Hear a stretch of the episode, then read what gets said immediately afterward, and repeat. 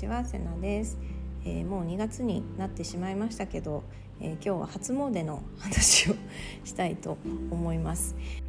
今年おみくじを引いたら冒頭に波っていう字があの書いてあったんですね。でそこに人生には大きな波が必ずあります。できることをせずできないことを望んでいてはどんな波にも乗れません。荒波に打ち勝ちあなたを幸せに導く人生最高の波を見つけましょうっていうふうに書いてありました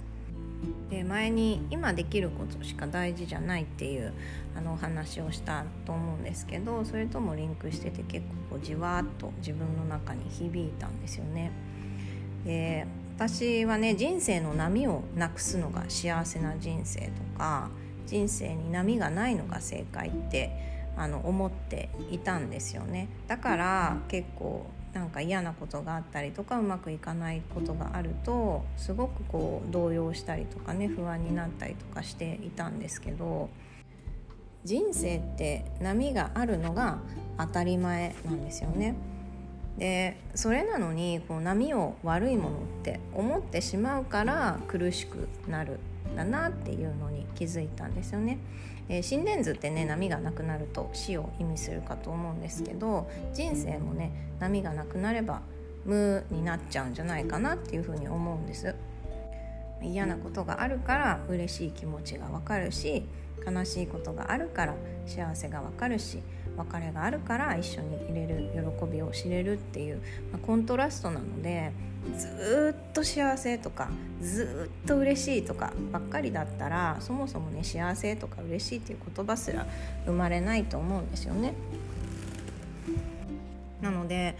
悩んでる状態は不幸せとかうまくいってない状態は良くない状態とかわからない状態はダメとかっていうふうに思ってたらその状態も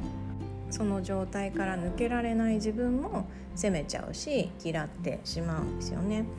でも波があるのが当たり前っていうふうに思えば、まあ、今はそういう時期なんだねとかじゃあここから何が学べるかなとかじゃあ今何ができるかなっていうふうに考えることができるしそうやって上手に波に乗っていけると思うんですよね。で年末ぐらいから私は結構やる気はない状態なんですけれども あの前だったらねもうやる気ないなんてこんなダラダラしてよくないっていうふうに思って焦ったりしていたと思うんですけど、まあ、人間だもんねっていう感じで結構リラックスして過ごせている自分がいたりします。そうすると、まあ、変になんか何かを頑張ろうっていうよりは今できることとか今やって楽しそうだなって思うことをしながら楽しく過ごせるんじゃないかなっていうふうに思うんですよね。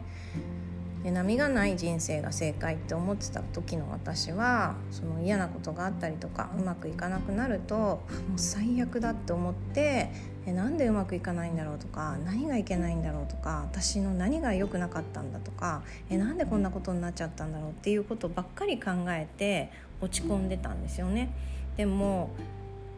これってうまくいってない状態イコールダメな状態って思ってたからなんですよ。で実際ね振り返ってみると別にうまくいってないわけではなかったんですけどその時はなんか自分が思ってるようにいかないとか、まあ、その起きてることに、気を取られちゃってわ最悪だと思ってあもうこれもうまくいかないこれもダメじゃん私のここがダメじゃんみたいな感じになってたんですよね。でも実は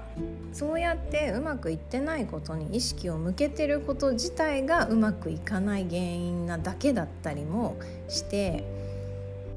何にでもねいろんな面があるのでうまくいってない面を見ればうまくいってないように見えるしうまくいってる面を見れば至って順調なんですよね。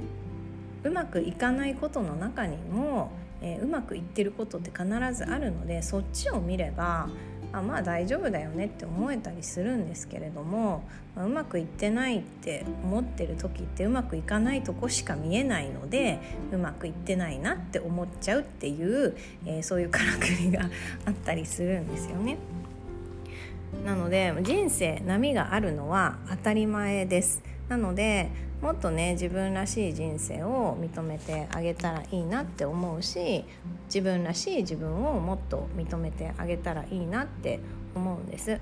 波があるから深さが生まれるし人生で起きることって全部自分の深さにつながっていくので人生の良、うん、くなかった時期っていうのは振り返ってみるとあれがあったからこれが学べたんだなとかあれがあったから、えー、こういうことを知れたなとかあれがあったからもっとこうできるようになったとかそういうところにつながっていたりするのでたとえ今がねしんどい時期だったとしても至って順調だから大丈夫だよっていうことをお伝えしたいと思います。はい、ということでこの番組では自分のことを好きになって自分の可能性を信じられるようになるためのお話をシェアしています、えー、フォローやいいねしていただけるととっても励みになります。それではまた。